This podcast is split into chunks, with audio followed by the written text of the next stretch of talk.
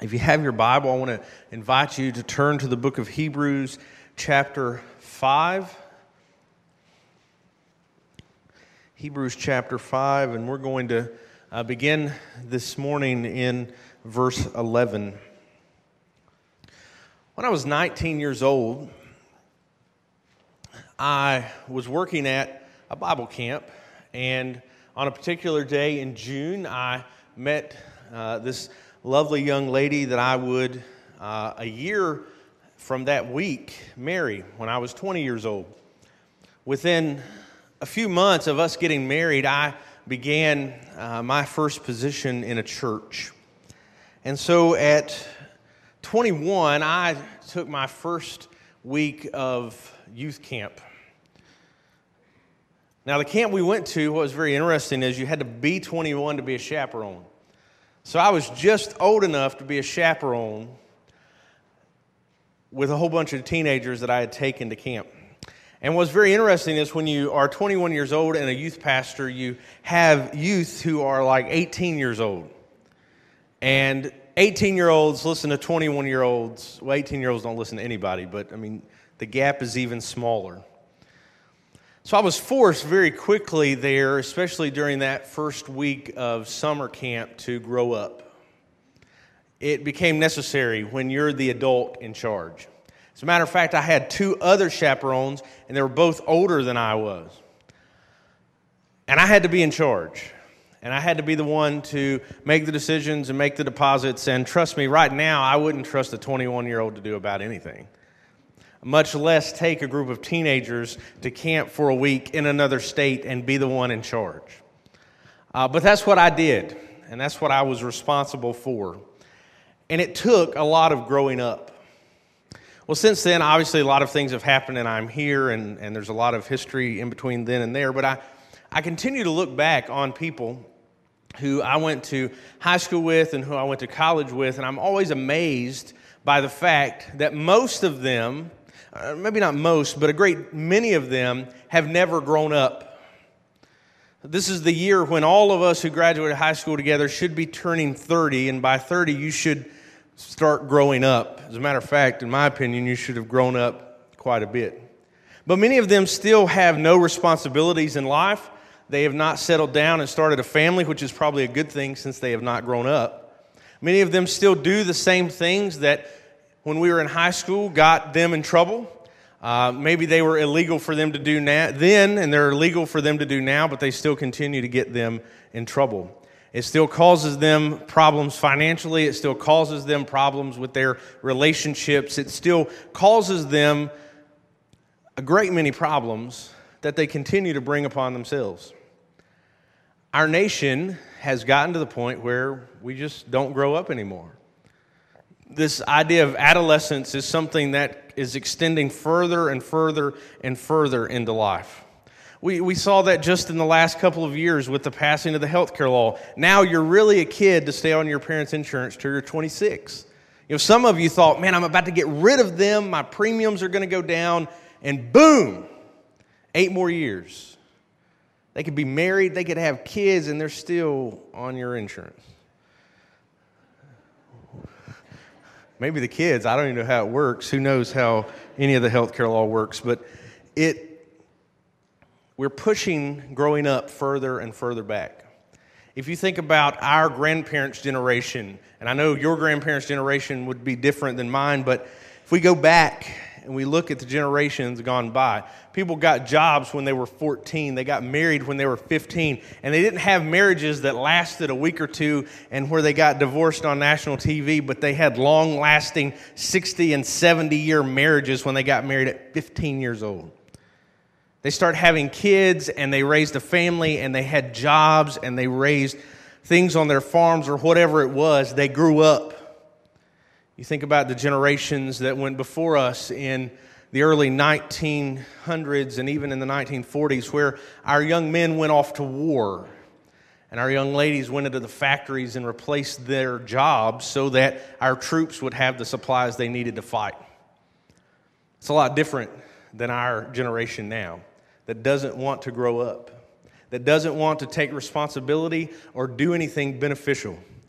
But rather, too many people, especially young men, want to stay on their parents' couches and never take any responsibility for things in life.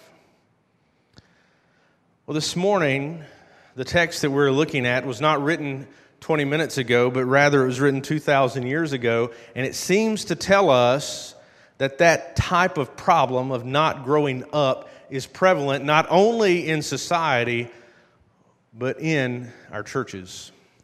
And so I invite you this morning, if you'd like to stand with me as we read God's Word, beginning in Hebrews chapter 5, verse 11, and I'll be reading into chapter 6.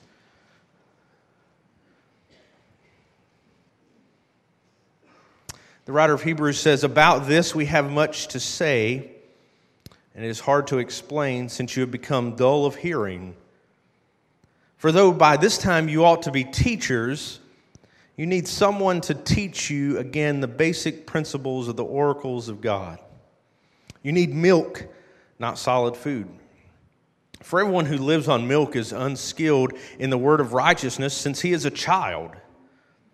But solid food is for the mature, for those who have their powers of discernment trained by constant practice to distinguish good and evil. Therefore, let us leave the elementary doctrine of Christ and go on to maturity, not laying again a foundation of repentance from dead works and of faith toward God and of instruction about washings and laying on of hands, the resurrection of the dead and eternal judgment. And this we will do if God permits." You may be seated.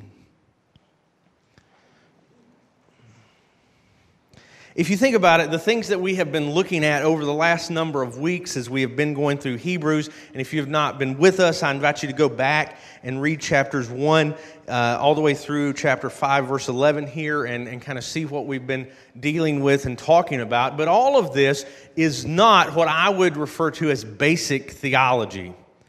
This is, I think, more advanced. It takes time to think about.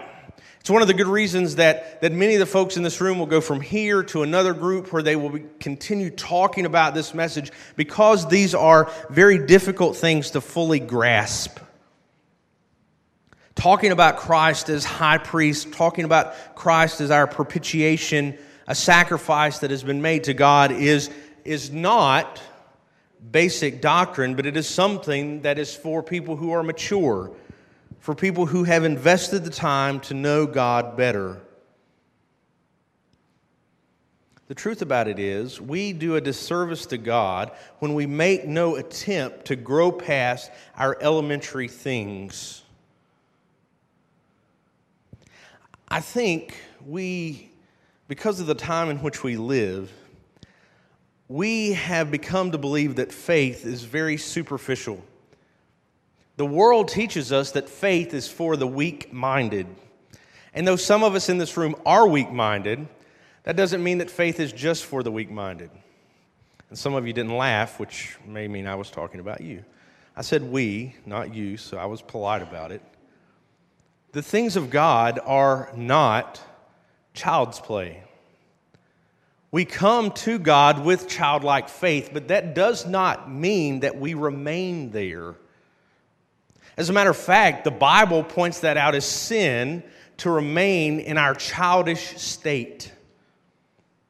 God's desire is that we would grow, that we would learn in our faith, and that we would become much more than what we are in the beginning.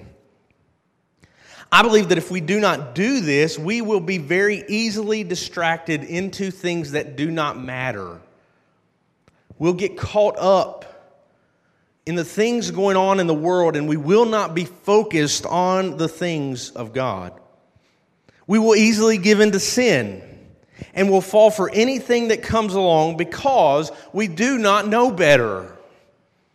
I'm always amazed at the number of people who claim to be evangelical Christians, who claim to be Southern Baptists, and yet they believe some of the most wild and outlandish things. Things that can't be found anywhere in the Bible.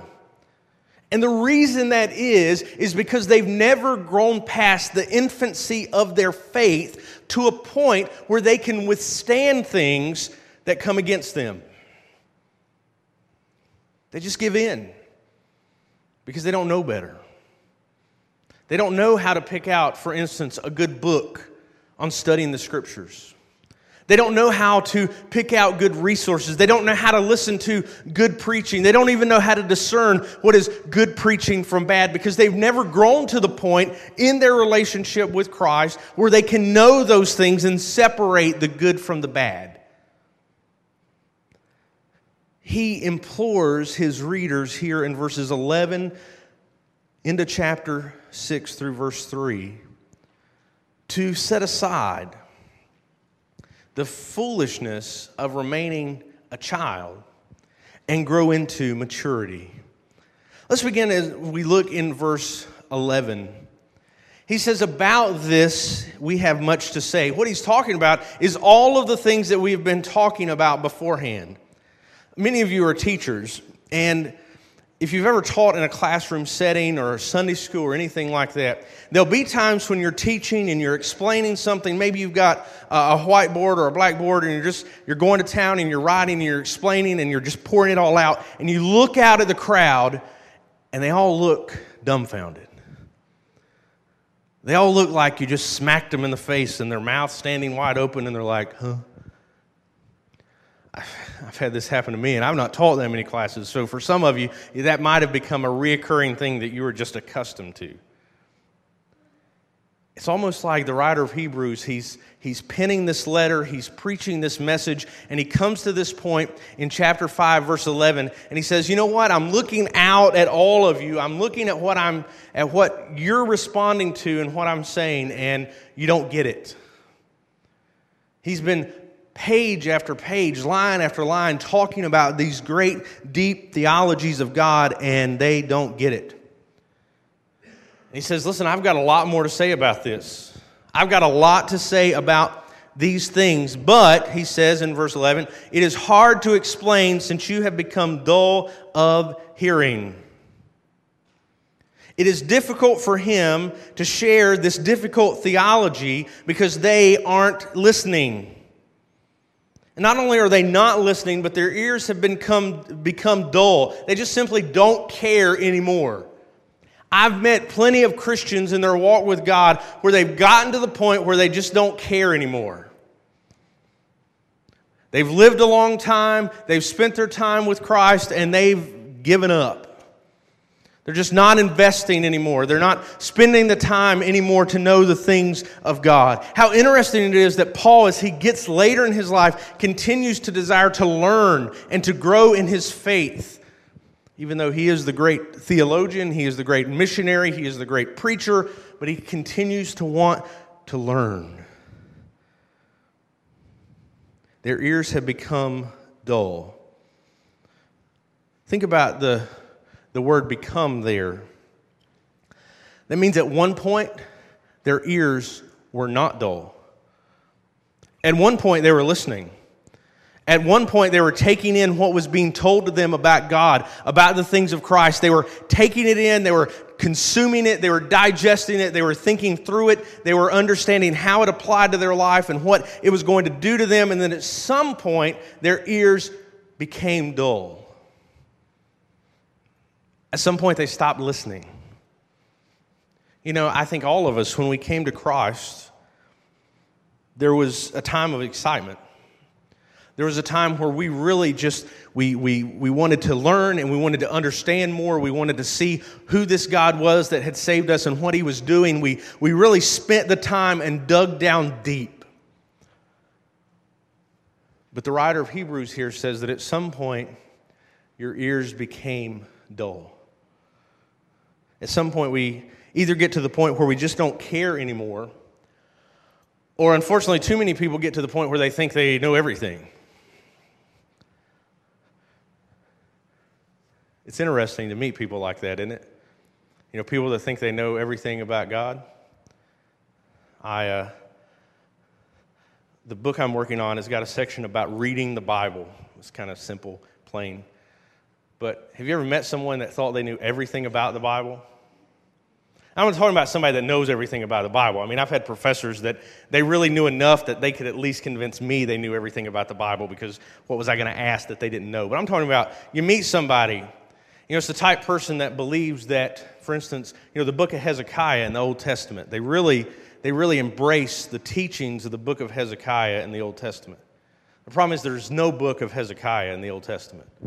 But there's people that, you know, they would jump right in. Oh, yeah, that was my favorite book. You know, I read through it 3 times in my quiet time last week. Well, no, you didn't, because it's not there. That's a scary thing, to get to that point where you believe you know everything about the Bible, so there's nothing else to learn.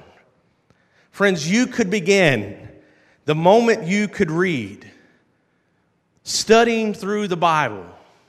You could do it each and every day for every hour that you could keep your eyes open, and do it until the day that you died, and the mysteries of God would remain mysteries to you.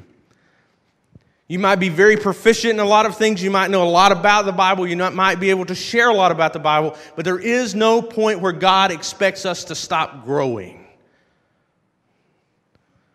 But these people, their ears have become dull. And friends, this should serve as a warning for us. These are people who had heard the gospel. They had embraced the gospel. They had loved the gospel. They were growing in their faith, and something happened. And now it's to the point where the preacher here in the book of Hebrews can no longer continue sharing with them the way that he wants to, because their ears have become dull. This is a dangerous place to be. And unfortunately, it may be that some of you are at this point. Some of you have dull ears. Now, your ears may have perked up upon hearing that you may have dull ears, but you have them nonetheless. For whatever reason it is, whatever has happened, whatever has went on in your life that has caused your ears to become dull, this is something you need to guard against. It's a dangerous place to be, because God has something to tell you. God has something to share with you, to pour into your life. And if your ears have become dull, you will not hear Him. You will pass on by as He cries out to you. You will continue on and not hear this word that He has for you. What a dangerous place to be. Because it may very well be that, like a man walking toward a cliff who is warned by someone but does not listen, you may walk off. There'll be nothing to stop you from falling. If you wonder if your ears are dull, if you wonder if you're not listening, just stay with me through the end of this message, because God continues to cry out to us. Beginning in verse 12, He tells them they have dull ears, and now He tells them they need to grow up. How many times have you ever said that to your kids? I think I've said it this morning. If not, I know I said it yesterday. I can remember a couple of times. How many times have you ever said that to somebody that wasn't a kid? They need to grow up. They need to stop acting like a kid. They need to stop acting like a baby. Why do we say that to people? Because there's an expectation that at some point that's going to happen. There's probably nothing more annoying to me than an adult who acts like a child. They don't think like an adult. They don't spend time reasoning things like an adult. They want everything that exact moment like a kid. They want everything their way like a kid. They whine and complain, and they cry about everything. Why? Because they act like a kid. That's why we tell people to grow up, right? Well, this is what God is saying to us, His church. He's telling us to grow up. Look in verse 12. He says, "For though by this time you ought to be teachers," you need someone to teach you. "They have been in the faith long enough that they should be teachers." Now, let this sink in for a moment. He's saying here that if you have been in Christ long enough to know some things about Him, you should be teaching other people those things. I don't believe here He's necessarily talking about the office of teacher. You know, the Bible describes that some will be teachers, but I believe here, since he's talking in a very general way, that he's talking about the fact that if you know things about Christ, if he is invested in your life, if he is poured into your heart, you should be teaching them to other people. Doesn't mean that you've got to be in front of a group in a classroom, but he's saying if you've got something to teach, you should teach. They didn't have any more excuses. They should have been mature believers who were leaders in their church. That's to the point that they're at. They should be leading and teaching, but look what they're doing. You, verse 12, need someone to teach you again the basic principles of the oracles of God. You need milk, not solid food. He says, on the one hand, you should be a teacher. You should know enough about God that you are teaching other people. But instead, you're not only here in the middle where you're just not doing anything. He says, you're all the way over here. Somebody is having to teach you the basic things of God. This is one of the reasons that some people do not like theological messages. They don't like pastors who use words like high priest or propitiation or theology. Those things are scary to them. Why? Well, not because they're some super spiritual person who they know everything and they don't need to hear it, or because they think that all you need to talk about is the blood. You know, that's the big excuse. Just talk about the blood. It's like, well, we'll talk about theology. Let's talk about the blood because there's some theology there. What it is they don't know enough to understand what you're talking about. They don't know it. They're way over here. They're still little babies sitting in their high chair, and you're having to spoon feed them. You know, we're about to do that again later this year, and that's a vivid graphic for me. What a great day it is when a kid can take their own hand, put it in their own plate of food, and put that food in their mouth. It's a wonderful day. But you know what? You don't stop at that day. Now, my daughter Adeline, she has stopped at that day. She wipes it all over her mouth. She's 5 years old. I don't know what we're going to do. Hopefully she's going to be pretty because she's going to need something to get past that stuff. But you know, once your kid takes their hand and they stick it in the food and they cram it in their mouth, what do you start working toward? You start working toward a fork, right? You start working toward a spoon, correct? Then at some point you hope that they can do it with minimal mess. And then guess what? At some point they go out and get a job and they pay for that food themselves. Some of you are really excited about that day. So listen, if a 40-year-old man sits down at the table, I got a beard, so I got a little bit of excuse. If you got a beard, you understand. If you don't, you'll never understand. We keep a little bit with us for later. But if a 40-year-old man sits down at the table, sticks his hand in his food, wipes it all over his mouth, and then wants his mama to wipe it off, he better have something wrong with him, right? And there's people like that. But if you ain't got nothing wrong with you, when you're 40 years old, you better be paying for your own food. As a matter of fact, by then you better be buying mom and dad some meals, correct? That is a sign of maturity.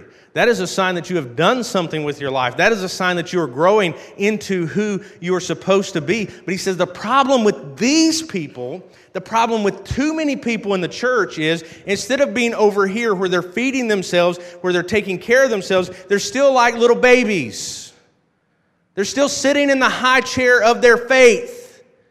And somebody, a teacher, who they should be, is having to stand over there and spoon feed them. Friends, you didn't hire me to be your babysitter. You didn't hire me to spoon feed you baby food because that's nasty. I mean, that's disgusting. Anybody who thinks baby food is good, I'll talk to you after the service. We'll have some counseling. That's nasty. But yet, that's what so many believers still want. They want to sit in their high chair, they want to put on their bib, and they want somebody to feed them these little bits of baby food. when what they should desire is to be sitting over here and somebody to bring out to them a big, huge steak, sorry if you're a vegetarian, and sit it down in front of them and that be there. That be what they can consume. That be what they can take in. Because that's what God wants for them. That's what God has for them. And that's what those who have matured in their faith have. But most people, in my experience, they like sitting over here. They like having themselves spoon-fed baby food. They like being rocked to sleep. They like having their diaper changed. All those things. That's what they like. That's what God describes it as. God is upfront and honest with it. He says, you are being a child. And you need to grow up. He says in verse 13, for everyone who lives on milk is unskilled in the word of righteousness since he is a child. Listen, the word of God is heavy. The word of God tells us about a God who spoke out of eternity and created us out of nothing. The Word of God tells about His love for us, and while we were sinful, He sent His Son to die for us. Those are big concepts. He says, but most of you don't want anything like that. Most of you don't want to understand about a priest in the order of Melchizedek, as we looked at last week. Most of you don't want to understand about having a high priest who died in our place. Most of you don't want to understand about Jesus, who is superior to Moses and the angels. Most of you don't want that. He says you have dull ears, and you want this sad life. He says, but solid food. Solid food is for the mature, for those who have their powers of discernment trained by constant practice to distinguish good from evil. There's too many people who live in this pathetic lifestyle. They remain a baby and they love being so. God demands that we grow up, but they do not want to do so. He's given us a wealth of knowledge,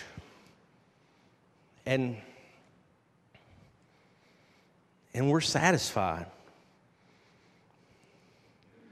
Think about the subject in school that you really loved most. I don't care what it was. Whatever subject. Some of you that are still in school, you hate everything. But if you're out, you can kind of think back. You know, there's something I really liked. I had two, and they didn't really go together. I loved the theater. And, of course, that's what I studied in college. That's what I have a degree in.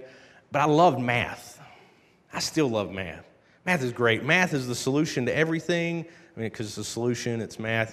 It's just wonderful. I love seeing people struggling with math where I can walk in and go, well, if you square this and you pi that. So it's wonderful. And it has pi. I mean, who doesn't like pi?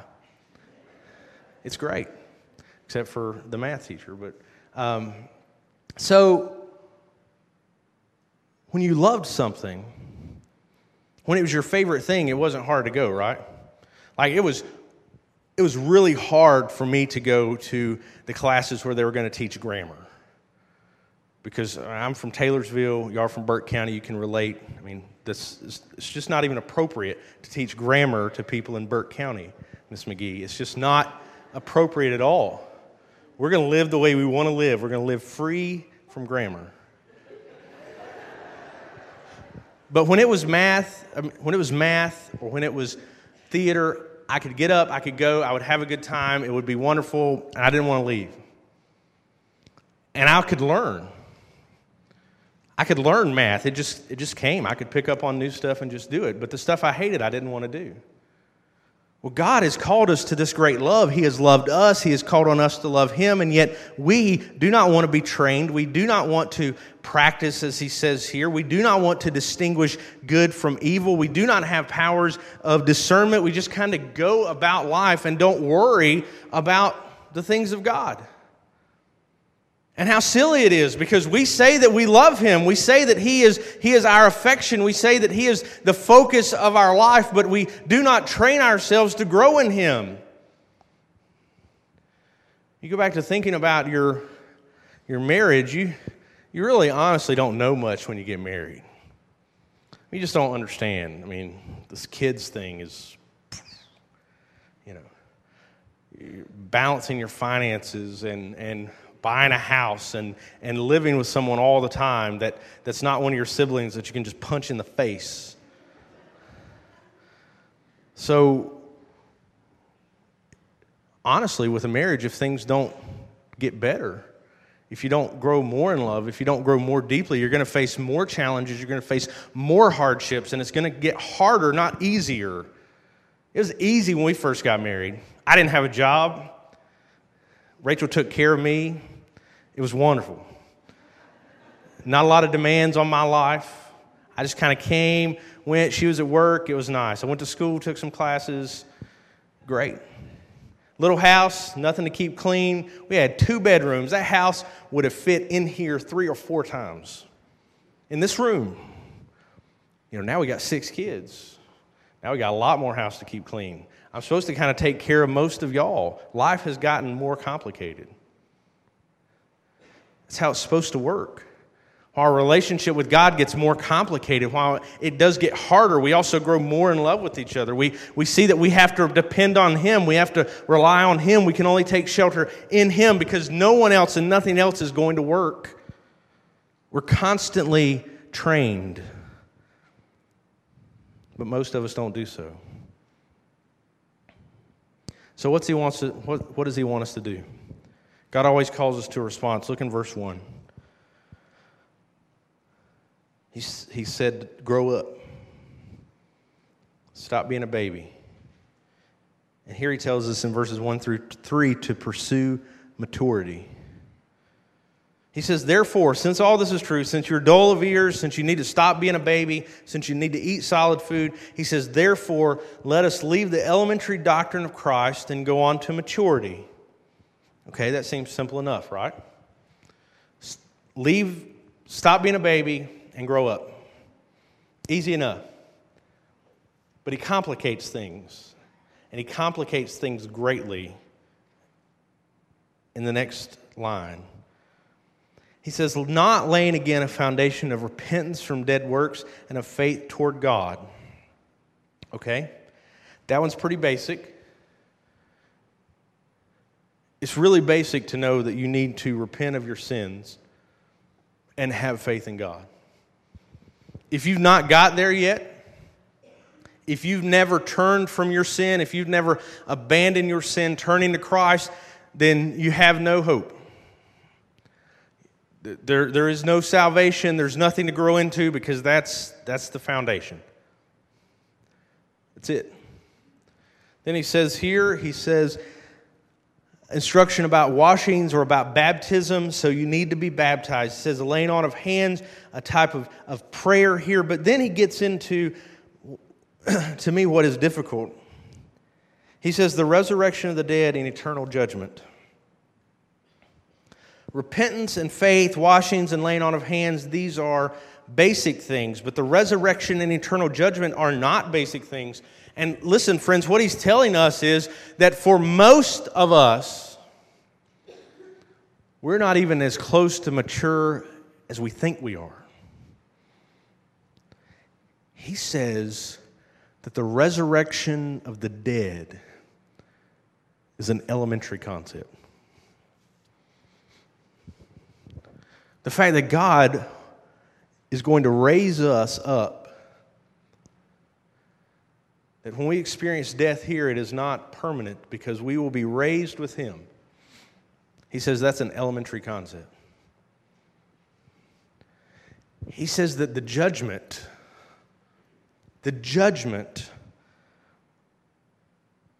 is an elementary concept. Friends, you want to talk about 2 issues that you could spend the rest of your life trying to figure out? How does God bring dead people back to life? And how does God give out judgment? How does that work? What does it look like? What does it look like? He says those are basic principles. Basic. He says you should be far beyond that.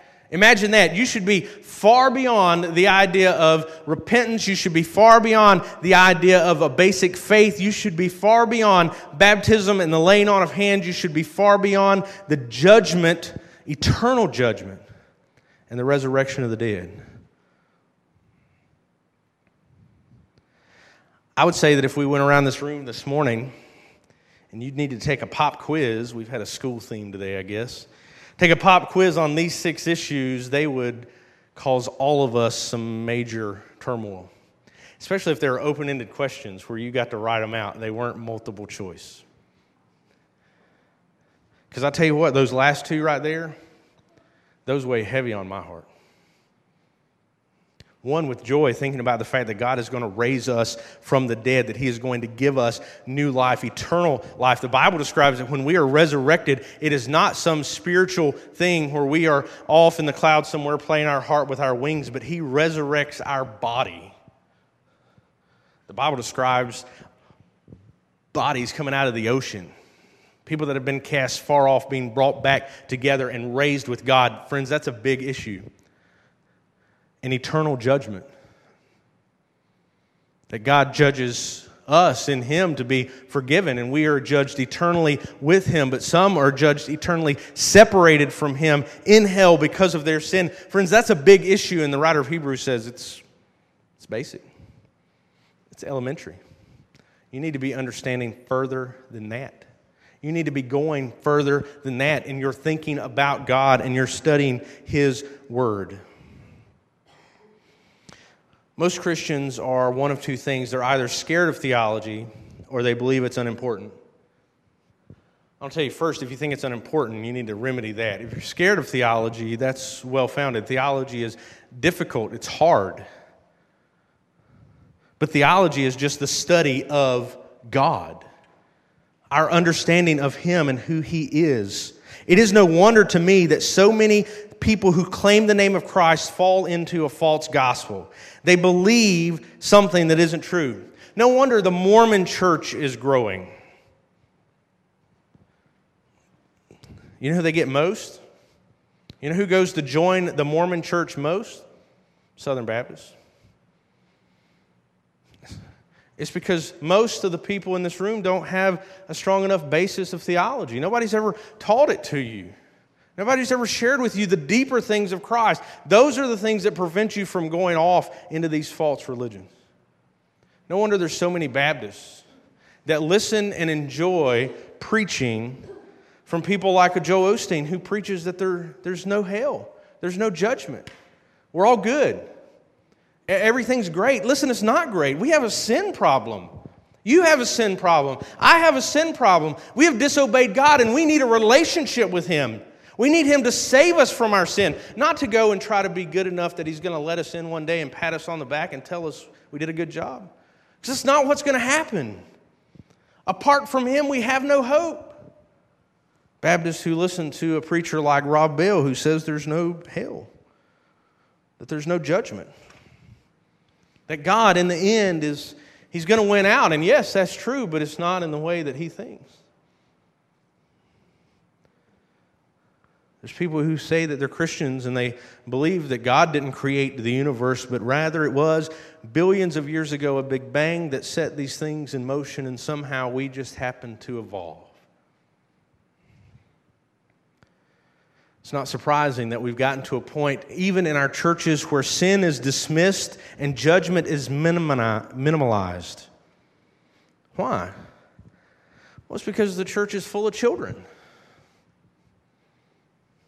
I got a row full of them sitting back there. I'll tell them not to do something today. Guess what they'll do tomorrow? Same thing. It doesn't matter how forceful my judgment is. They have a short attention span. They have a short memory span. They just forget it. They forget about it. It's not important. Tomorrow is a new day and everything is wiped away. That's what our churches have become.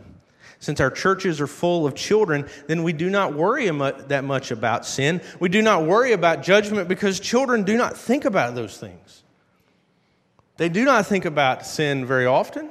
They definitely don't think about the life to come. They don't think about, they have their lives ahead of them. They're not thinking about the next life. And so if our churches become full of spiritually immature people, that's what they'll look like. Friends, we need to understand this morning that if you do not have a desire to mature in your faith, you do not have the faith that the Bible speaks of. If you do not have a desire to mature in your faith, you do not have the faith of the Scriptures. There is no such thing as we've tried to make it here in our country as a cultural Christianity. There is no such thing as salvation through your parents or your grandparents. There is no such thing as salvation to be found sitting in the pews of this building or the one over there or any other building in our community. It is not available to you. Our hope is only found in Christ. And so if we're going to follow him, and if we're going to say that we are his followers, it means that we are desiring to go deeper with him. There's no other exception. There's no Christian retirement age. There's no Christian begin to work age. You don't all of a sudden become old enough to start learning about Christ, and you never get old enough to check out of your relationship with him. It doesn't happen at 63 or 65 or 66 or 95 or 115. It does not happen. He does not give you a pass to check out. It's always the interesting thing about preachers. I hear about them all the time retiring from pastoring, but I have met almost none who retire from preaching. They might be hobbled over. They might be about to die. As a matter of fact, where I just moved from, there was one who literally died after preaching. He had cancer so bad that they held him up as he preached, and he got done preaching and died. His desire was to continue growing in Christ. If you have the desire to check out, you really need to check your faith, because I can't find it described anywhere in the Scriptures. You know, when someone doesn't grow up, and physically, when someone doesn't grow physically, it's always because of a medical condition. And I was watching some news videos online of these people who have this medical condition, and they're all very rare. Maybe 30 people ever in the world have had this condition. And what happens is that you just stop growing. You just get to a point where you stop. Someone could be 40 years old, and they would look like they're a child. Well, science is trying to explain why that happens, because it's not normal. It's not the way it's supposed to happen. See, children are supposed to be born and at that moment begin to grow.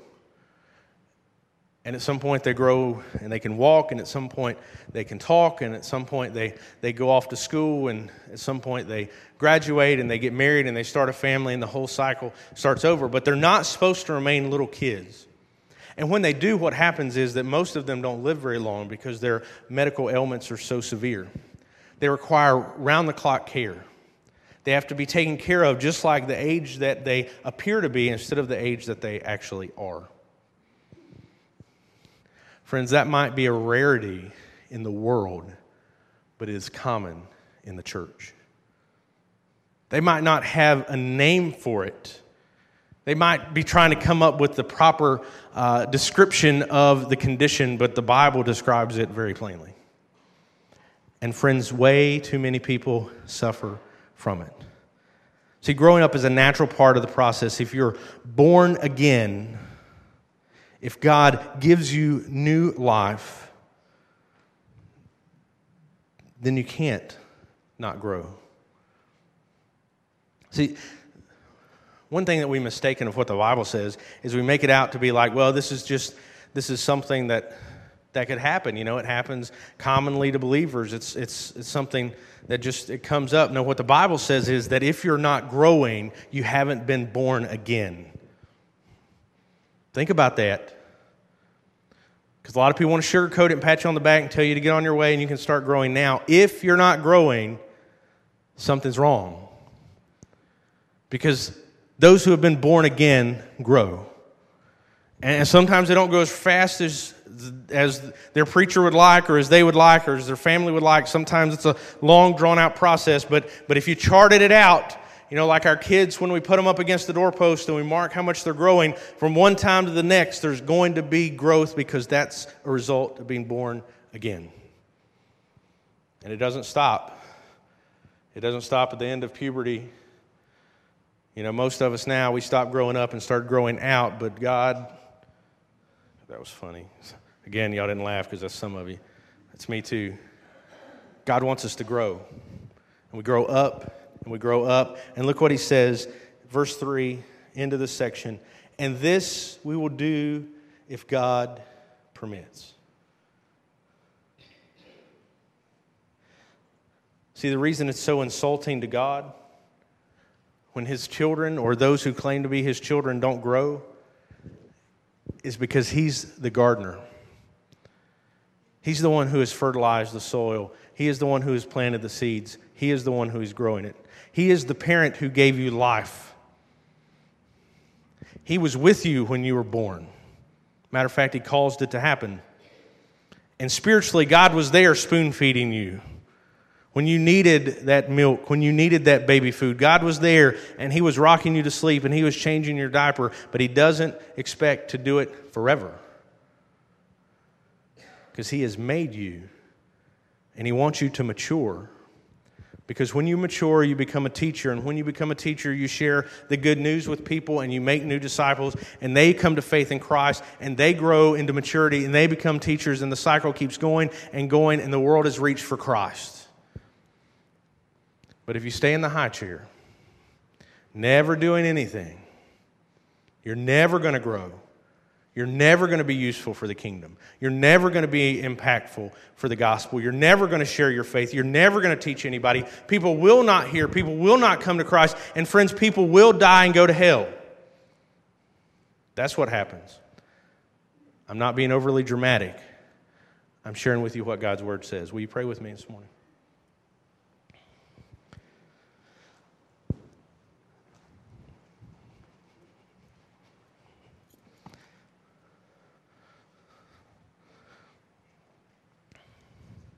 Heavenly Father, God, we're always grateful that we're able to come into your house. And God, we're always grateful for your word.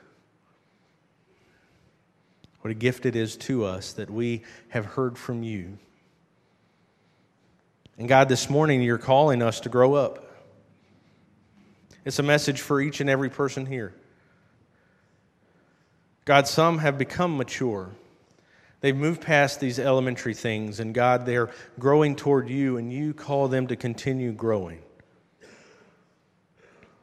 But God, there are also many who have never left the starting blocks of their faith. They have never passed beyond their infancy in their relationship with you, and God, you're calling them to put down these elementary things that so entangle them and grow into maturity.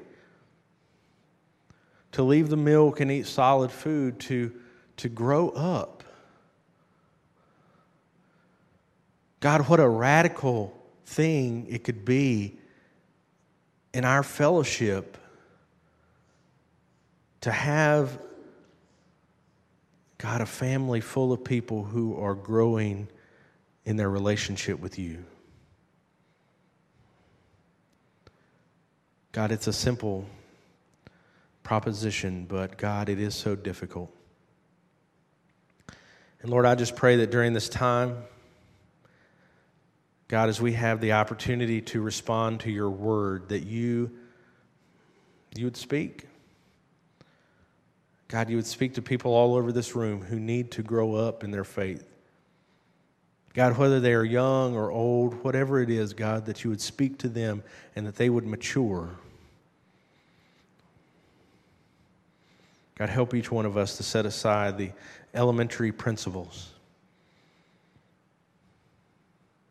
God, we know we have to repent. We know, God, we need to have faith and be baptized and pray. God, we We embrace your resurrection, the promise of life we have in you, and the eternal judgment that is ahead, God, but we want to go further. And so that is my prayer this morning, that you'll call each person here to mature in their faith, trusting in you. God, we thank you. We thank you for who you are, that you give us life, and we ask these things in Christ's name. Amen. I want to invite you to stand with me this morning as we have this time of response. I would just encourage you that if you don't know Christ, that today is the day that He is calling you. Today is the day that He says that you can turn from your sin, repent from your dead works, as the text we had this morning calls it, and believe in Him. But if you do believe and you're not growing, you need God to do something for you this morning. You need Him to do something in your heart. You need Him to take your dull ears and help them to hear. Because if not, friends, you do not have a saving faith. Because our faith causes us to grow in Christ. So will you respond this morning as we sing?